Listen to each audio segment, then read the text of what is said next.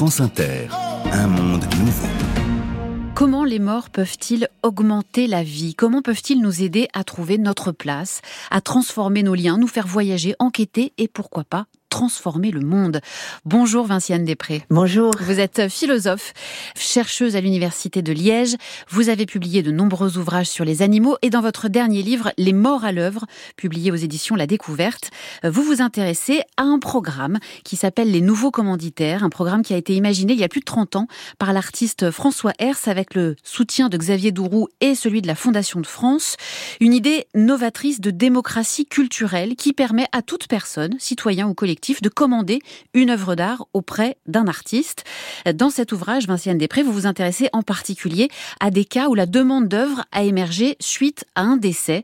Vous allez enquêter et découvrir que tout au long du processus qui conduit à la création de cette œuvre d'art, eh bien, les morts vont faire agir les vivants. Alors oui, c'était en fait euh, une idée qui avait été qui avait été celle de, Xavier Dourou.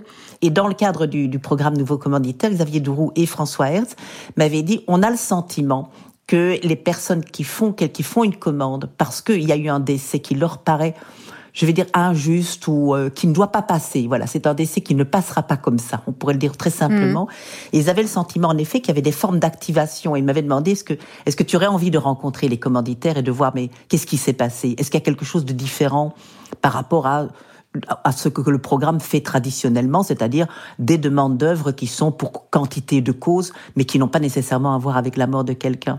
Et c'est vrai que dans certains cas, euh, c'était tout à fait, dans certains cas, c'était implicite qu'il y avait un mort qui activait, et dans d'autres cas, c'était explicite. Je vais dire par exemple la dernière, la dernière rencontre que j'ai pu faire, qui est avec Louise Albertini, qui est la maman de Stéphane, qui a été tué au Bataclan, eh bien, au cours de nos entretiens, au fur et à mesure qu'on avançait dans les entretiens, de plus en plus, elle me disait qu'elle avait le sentiment d'être d'une certaine manière mandatée euh, qui avait un véritable mandat de la part de son fils pour que quelque chose soit fait et quelque chose soit fait à partir de sa mort. Et elle, m'a même dit en plaisantant, c'est très très drôle, c'est à la fin dans des entretiens qu'on avait, j'avais dit mais finalement, est-ce que finalement, bon, on dit que c'est vous les commanditaires, mais est-ce qu'on pourrait considérer que votre fils est aussi commanditaire? Et elle m'avait répondu avec un grand rire joyeux mais c'est le commanditaire en chef.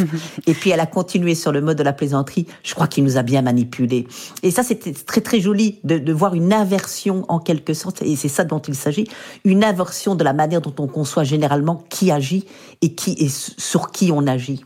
Vous parlez de ces morts, vous avez cette expression, vous dites, ce sont des morts qui insistent. Comment est-ce qu'on fait pour reconnaître un mort qui insiste? Comment est-ce qu'on fait pour essayer de se mettre à sa place et imaginer ce qu'il aurait souhaité?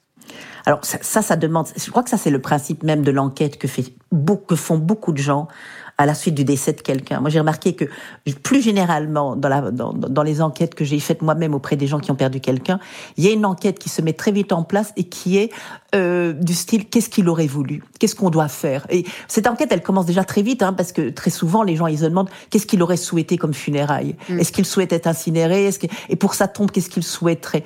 Et donc les gens ils commencent déjà à poser des questions qui sont des questions de mais qui était-il finalement? Qui était cette personne? Qu'est-ce qu'elle voulait? Bien, ça, ce sont vraiment des processus d'enquête qui sont passionnants. Et j'ai le sentiment que les morts qui insistent, en fait, euh, d'une certaine manière, c'est au cours de cette enquête qu'on découvre une forme d'insistance, c'est-à-dire il y a des choses sur lesquelles on ne, on ne transigera pas. C'est-à-dire il y a des oublis qui ne pourront pas se faire, il y a des choses qui doivent être faites. Et c'est là où on a le sentiment, en effet, que le mort, malgré le fait qu'il n'est plus là, euh, pour euh, témoigner oralement et de manière visible, eh d'une certaine manière, il y a des phénomènes d'insistance. Vous savez, une insistance, c'est quoi? Ben, C'est quelque chose qui vous empêche de dormir ou qui vous empêche de prendre une décision trop vite, qui vous fait hésiter. Ben, je dirais que les morts insistent quand on, est empêché de dormir ou quand on se met à hésiter sur ce qu'il faut faire. Et alors, ce qui est intéressant euh, également, c'est que au cours de cette euh, enquête, on va voir que euh, ses proches, en se posant toutes les questions qui vont être amenées à se à se poser, non seulement ils vont interagir avec leur mort, ils vont découvrir des choses et ils vont être transformés eux-mêmes Alors dans le programme des nouveaux commanditaires, c'était pour moi assez, ça c'était vraiment extraordinaire. C'est de toute façon, dans la plupart des épreuves qu'on appelle des épreuves de deuil, les gens sont transformés, c'est certain. Je veux dire, euh, à minima parfois, mais il y a, y, a, y a, un changement, il y a des bouleversements. Ne fût-ce que vous perdez votre sœur aînée, ben vous, vous avez une place différente dans la fratrie. Ce qui vous est arrivé à vous, Vinciane Després. Tout à fait, oui. Et ça, c'est pour moi, c'est un exemple déjà de première transformation. Vous perdez votre maman, ben vous êtes orpheline, et puis vous êtes peut-être sur la, je vais dire, c'est après vous êtes, ben, vous êtes dans, vous devenez dans les aînés. Voilà, c'est quand même des changements de subjectivité ou d'identité qui sont assez, assez considérables. Et donc, quelle que soit les, cette, cette épreuve et la manière dont elle est vécue, il y a des transformations. Mais ce que j'ai constaté c'est qu'avec le programme Nouveau Commanditaire, il y avait un double processus de transformation. Il y avait le processus de transformation multiple dans toutes ces façons d'être que les gens vivent quand ils perdent un ami, un proche, un enfant. Mais il y avait une deuxième transformation qui est venue après, c'est la commande elle-même, le fait de faire cette commande, de, la, de, de, de voir l'artiste travailler, de faire tout un cheminement pour essayer de déterminer qu'est-ce que le mort aurait pu souhaiter et de le faire sur, le, sur la forme artistique. Je remarque que les gens sont aussi transformés et notamment transformés dans leur rapport à l'art. Et ça, c'est une très belle métamorphose.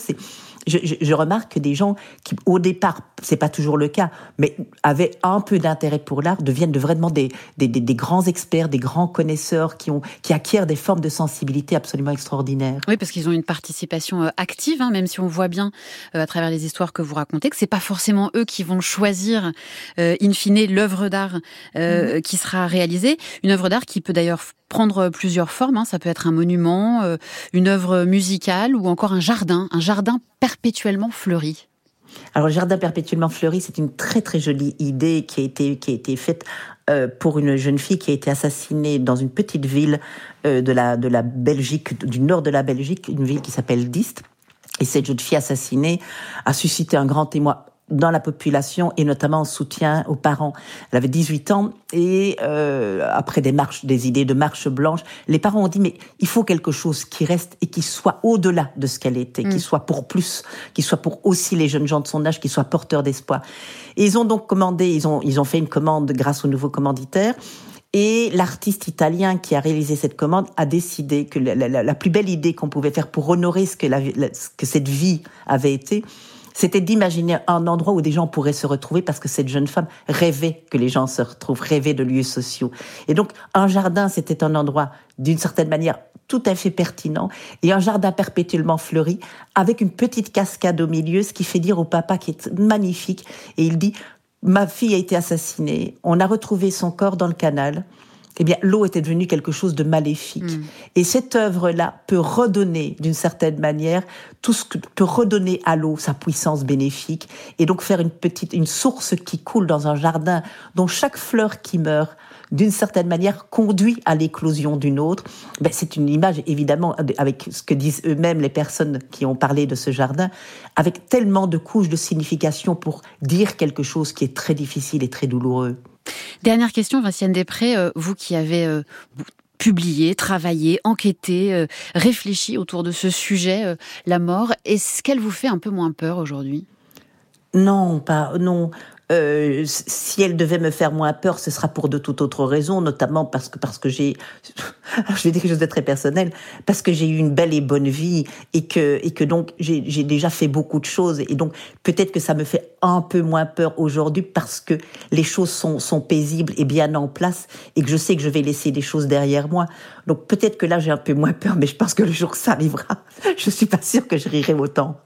Ça reste difficile à apprivoiser. Hein.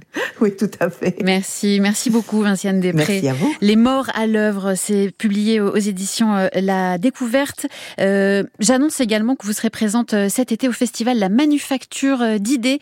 Ça sera les 26 et 27 août à Urigny en Bourgogne, Franche-Comté. Merci beaucoup d'avoir été sur France Inter avec nous aujourd'hui. Merci à vous.